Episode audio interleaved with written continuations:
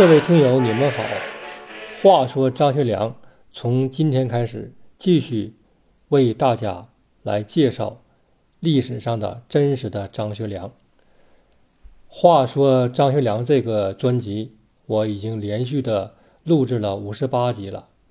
呃，在二零一七年的一月份是录制了五十八集之后就暂停了，因为本人呢有一些原因呢。就一直没有这个做这个节目的时间啊。现在呢，本人呢还有这个信心，呃，把这个话说张学良的后续的这些做好。希望各位听友能够继续支持我，啊，给我点赞，给我打赏。呃，这个我看过一些。听友给我的评论都很中肯，有一些是张学良历史的爱好者，有一些是青年学生给我留言，啊，这个提出很多这个建议和这个要求，我表示感谢。呃，我现在这个从张学良三四年回国之后开始剿共之后开始讲起。呃，他是在一九三四年的一月八日到上海了。到上海之后呢，就是做了一些休整之后，就见老蒋去了。当时这个蒋介石呢，他的主要任务是剿共，就是那个国内革命战争，剿灭这个国内革命战争。当时这个蒋介石啊，他这个。重点是围剿这个南方的江西、呃湖北、安徽、河南这一片这四省的这个中共的部队。当时中共的部队呢有这个两大方面军了，呃，位于这个鄂豫皖的这个红四方面军的这个苏区根据地，还有这个江西的中央红军的苏区根据地。所以说，老蒋。当时的主要任务就是剿共，而张学良回来之后呢，老蒋也对他呢委以重任，也希望他来剿共，到剿共的前线来进行那个执行这个国策，就是攘外必先安内这个国策。当时这个蒋介石把这个呃鄂陕甘川这个边区呀，啊，就是划了一些剿匪的。剿共的这个地区，呃，鄂省呢就指定由驻鄂绥靖公署来进行负责剿共这个事情，陕边由驻陕绥靖公署负责，甘边就是甘肃由绥靖公署负责，川边是四川由剿匪司令部负责，并规定各个地区的这个剿匪的任务，他们这地区啊全部向武昌的。鄂豫皖三省剿匪总司令部来报告、来签合。这个鄂豫皖三省啊，呃，这个剿匪司令部呢，它的权力很大。虽然不是一个全国机构，也是一个地方的一个非常重要的一个军事机构。就是当时的南京国民政府，它除了在江西之外的地区设了一个总司令部。就是在这个武昌，而且这个当时的总司令呢是老蒋，是他本人担任。等这个张学良回国之后呢，蒋介石就跟他多次的会面，跟他谈啊，问他这个这个回国之后，你准备干什么工作？张汉卿就说呀，说我愿意呢，在这个蒋公身边当一个主任。跟那个钱大军一样当侍从室的主任，但是老蒋没同意。他说呀，现在有两个事情很棘手，一个是什么呢？一个是这个土匪刘黑七，就那个刘桂堂，他这个这十来年呢，在河南、在湖北、在安徽呀，他无恶不作，烧杀抢掠，他民愤极大，但是很难剿，很难除。就这个刘黑七这个事情让老蒋很头疼。另外一个事情就是中共的势力在这个江西的地区成立了呃中共苏维埃了，在鄂豫皖呢成立了红四方面军了，成立了这个苏区，在江西的东北，在这个安徽的西南，在湖北的东南，在河南的南边，全是哎这一片呐，那真是星星之火可以燎原呐，威胁南京国民政府的统治啊。所以老蒋说，呃，你想一下，你是是剿匪去还是剿共去？这个张学良一想，那我就剿共吧。啊，剿共的话可以带兵，可以带东北军，将这个东北军呢从北方开过来。这样的话呢，张学良他仍旧可以掌握军队了。所以说，他就顺应蒋介石的意思，参加剿共了。所以说。老蒋啊，对他也委以重任了，就准备让他当这个鄂豫皖三省剿匪司令部的副总司令。鄂呢就是湖北省了，皖是安徽省，豫呢是河南省。这个三省的重点呢，剿匪地区在哪儿呢？在这个呃湖北的东北部，湖北东北部啊，安徽的西南部。河南省的南边南部啊，这个地区呢，主要是以这个大别山为中心，因为这个红四方面军的根据地就在大别山地区。当时有这个红二十五军、红二十八军，后来就剩一个二十五军了啊，合并了。呃，当时这个红四方面军的。总司令是徐向前，徐向前元帅，啊，红二十五军的军长是徐海东，红二十八军的军长是吴焕先。后来合并之后呢，就这个吴焕先当政委了，徐海东当军长。这个二十五军呢很厉害，很能打，很能打呀，战斗力非常强悍，啊，让这个老蒋很挠头。在这个。一九三四年的二月七日啊，这个老蒋呢，就他提议提议这个行政院呢临时开会啊，提议张学良为鄂豫皖三省剿匪的副总司令。当天下午就开会了，由这个汪兆铭、汪精卫主持会议。这个会议就任命张学良作为这个三省剿匪的副司令。为啥老强调三省呢？鄂豫皖三省呢，同时还有一个鄂豫皖边区这个一个剿匪司令，他是谁当的呢？是刘振华当这个三省鄂豫皖三省边区剿匪司令。现在这个张学良呢，他担任这个鄂豫皖三省剿匪副总司令，而且是代行蒋介石的总司令职务，他的位置很高啊，位置很高。这个鄂豫皖三省啊。它并不是在这个江西根据地的外围，不能这么理解，不能理解说他这个这个张学良呢是帮助老蒋剿匪，是在这个江西外围打，不是这样。这个鄂豫皖这个边区苏区这个政府根据地政府啊，它和这个江西的苏维埃呢，它是在两个区域，而且同等重要啊，并不是说张学良是是配角。不是，他同样是主角啊，也是在剿共的最前线，而且他是在这个大别山地区。另外一点呢，就是在张学良他回国之前呢，这个老蒋已经在这个三省地区啊，已经布置了很多兵力了，有一部分是嫡系部队，有一部分是这个原西北军的部队，都调过来了，来进行围剿红军了。现在这个张学良来了之后呢？这些部队统一归张学良的管理了啊，统一归他管理了。一九三四年的二月九日啊，这个老蒋呢就重新定了一个第五次的围剿计划啊，第五次围剿中央红军了啊，也围剿这个鄂豫皖三省的红四方面军的这个根据地了。什么计划呢？有重点就是两条，一个是呢这个构筑碉堡。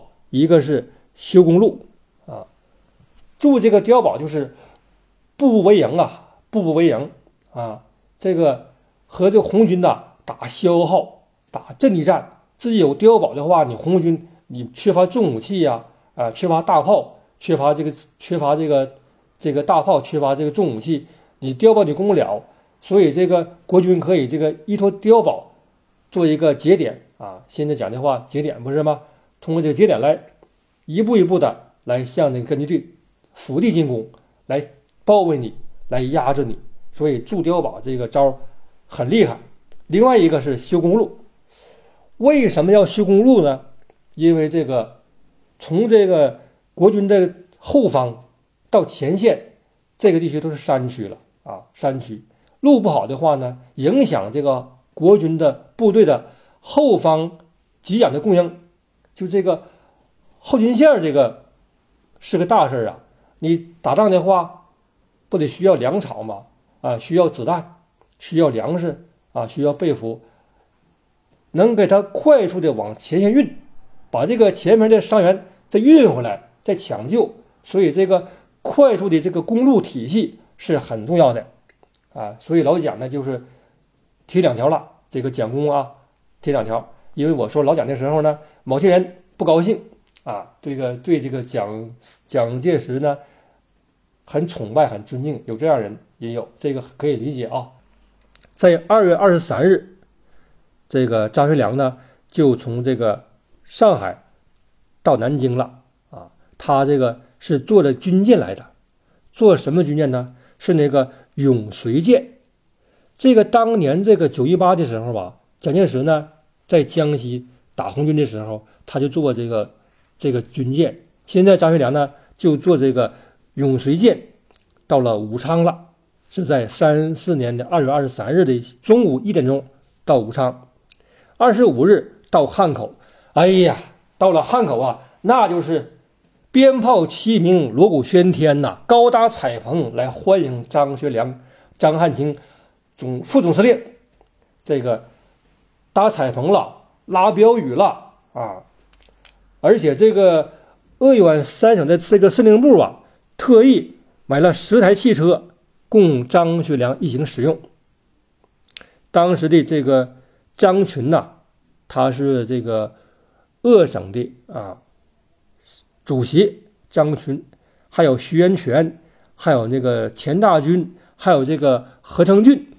这个何成俊呢？他是这个也是一个重要人物，他是一个说客啊，他善于把这个地方军阀的杂牌军、杂牌军呢给统一融合，然后归老蒋归这个蒋介石管，所以这个蒋介石非常器重这个何成俊。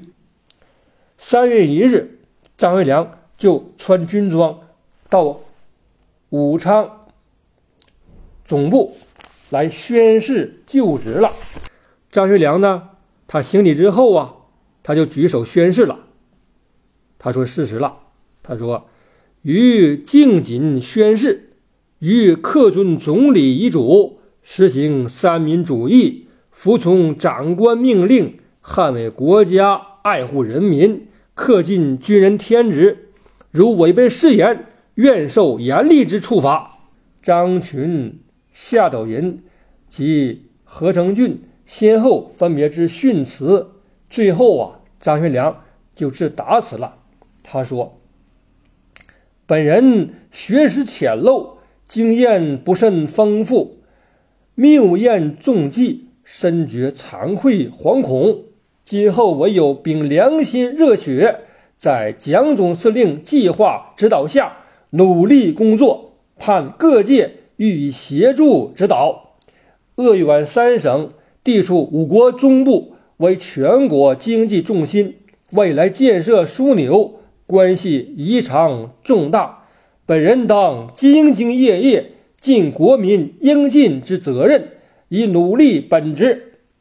张学良在一九三四年的三月十日，在南昌与蒋介石就商定，将他部下的这些军队呀，都往南调，从华北往南边调，调到这个红四方面军鄂豫皖苏区这个腹地。与红四方面军进行决战，调何柱国的部队呀到湖北麻城，调王义哲的部队到湖北孝感，幺零五师刘多全的部队到河南信阳。这些地区呢，都是在这个鄂豫皖苏区根据地的周边地区，直接那个面对红四方面军的二十五军和二十八军与他们作战了。这个时候呢，在武汉呢，又召开了清剿会议，国民党的地方部队、国民党的嫡系部队，还有张学良新调来的东北军部队，全部参加这个会议。张学良呢，就按照蒋介石的计划来布置军事，啊，布置军事计划，布置这个围剿计划。像这个何成俊、刘振华、郝梦麟、张群、梁冠英、上官云相、孙连仲这些将领啊，全部出席这个会议。可见这个会议的规格很高，也可见张学良他这个剿总的副司令的职位也很高。呃，这个张学良呢，他的东北军呢，呃，装备很好，武器很先进，但是他这个打仗还是呃逊色于红军的。在这个四月十九号这天呢，呃，徐海东将合作我的两个营啊给包围了啊，给歼灭两个营了，所以让张学良呢碰了一鼻子灰啊，刚开始剿共就碰了一鼻子灰。然后接下来呢，在七月十七号这一天呢，这个五十七五十七军的部队幺幺五师，这个姚东潘在河南的罗山县东西夹攻二十五军，徐海东就带兵啊，就是撤退啊，转移啊，呃，要跳包围圈。后来他发现了一个空档，就是发现这个姚东潘这个幺幺五师啊，他这个一字排开。在一个地形非常利于打伏击的这这个地区啊，一字排开，啊，疏于戒备了，让这个徐海东看准机会了，他就命令部队啊，就将这个幺幺五师给包围了。这一仗啊，这个将这个幺幺五师啊给全歼了，给包饺子了。幺幺五师三千七百人呐，当了红军的俘虏了，给张学良气够呛，气的说这还了得呀！怎么搞的？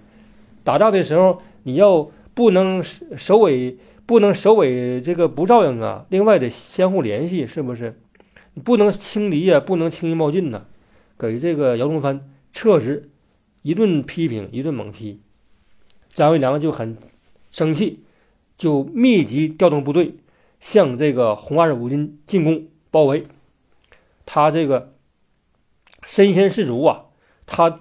到了这个所有的东北军部队，这个特别是大别山腹地的那些节点呐，进行视察、慰问士兵啊，检查部队的作战情况，慰问士兵，还有这个给大伙这个演讲鼓劲儿啊。他到过湖北的麻城，到过这个河南的商城、潢川，到过这个呃信阳、新店，到过安徽的六安的那个这个大别山腹地金寨县。就是当时叫立黄县，到过汤家会、南溪、茶棚、李家集，他都去过。就是东北军下边的部队那些战役前面那个前阵地啊，他也去过啊。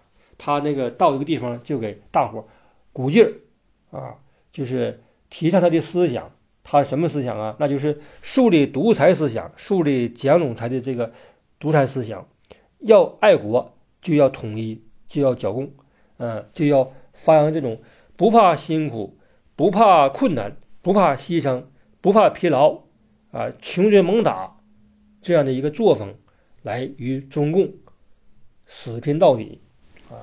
我现在找一个他的一个演说演说稿，我读一下啊：军队要严守军纪，爱护人民。我们为着保卫国家、保卫人民的安宁，才来当做军人的。国军是保卫人民的，刺匪是扰害人民的。我们苦，老百姓比我们更苦。老百姓不得安宁，军人应当觉得脸上无光。军人不可仗势欺人，也不可使人感觉难堪。军人应当服从长官的训导，服从命令。你们有这样的服从命令的精神，而后中国民族国家以你们的个人前途才能见放光明。锻炼健全的身体，来和匪做体力的决斗，和共匪拼命。我们的枪炮不要被他们利用。共匪的条件处处不如我们，我们的给养比他们富裕，枪械比他们精锐，子弹比他们充足，运输比他们便利。就是我们的身体没他们强，地理没他们那么熟，他们行军异常迅速，爬山格外敏捷。现在共匪是我们国内唯一的敌人，帝国主义是我们国际间的敌人。我们要肃清共匪，收复失地，根本上就要锻炼出健全的身体。国家与个人息息相关，国家强盛起来，我们才能自得自由，才能享幸福。我希望我们的官兵们都要切实地负起责任来，尽职守。中国贫弱的原因，大半是由于军人没有尽到职责。军人要团结一致，奋斗图存，不要投机取巧，要具牺牲的决心，绝对服从领袖的命令，向复兴国家民族的道路迈进。不要只见到小的、近的私人利益，要顾全大的、远的国家利益。在九月二十九日，张学良呢在汉口银行工会对。庐山训练团的第三期东北军学员做报告，啊，做训话。这里面这个训话很长，然后我就读最后一段。在今天的我们，个人的前途一点也没有了，有之只是整个民族的前途。永不要忘记，中国人在外国人的眼前是没有地位的，尤其是我们中国军队，更不知蒙受了多大耻辱。今后。我们为了要替中国人争人格，为了要替中国军人争人格，只有抛弃了一切享受，不怕苦，不怕牺牲，挺起腰来做人，那才是好汉子。记住，我们今后只有跳火坑，死里求生，才有出路。我不但已经痛下决心，而且在事实上已经实现了我的决心。望你们能追随着我。向前迈进，国家必须统一，才能抵御外辱。拥护国家统一是我生平一贯的主张。过去的已有事实证明，今后我更要在这一方面做最大的努力，要无条件的拥护领袖。我们今日之所以如此热烈拥护领袖，自然有我们的理想。国家在凌乱危机的时候必须统一，必须有领袖。我们敢自信的，绝不是拜菩萨，不是崇拜偶像，更不是随做随的走狗，而是在拥护我们的领袖，去复兴民族。我已决心来改善东北军，我已经觉悟了过去的错误，决心走向新的途径。一面要切切实实的管好我自己，一面要领导我们部下重新做人，总想做到。仰不愧于天地，俯不作于人的地步。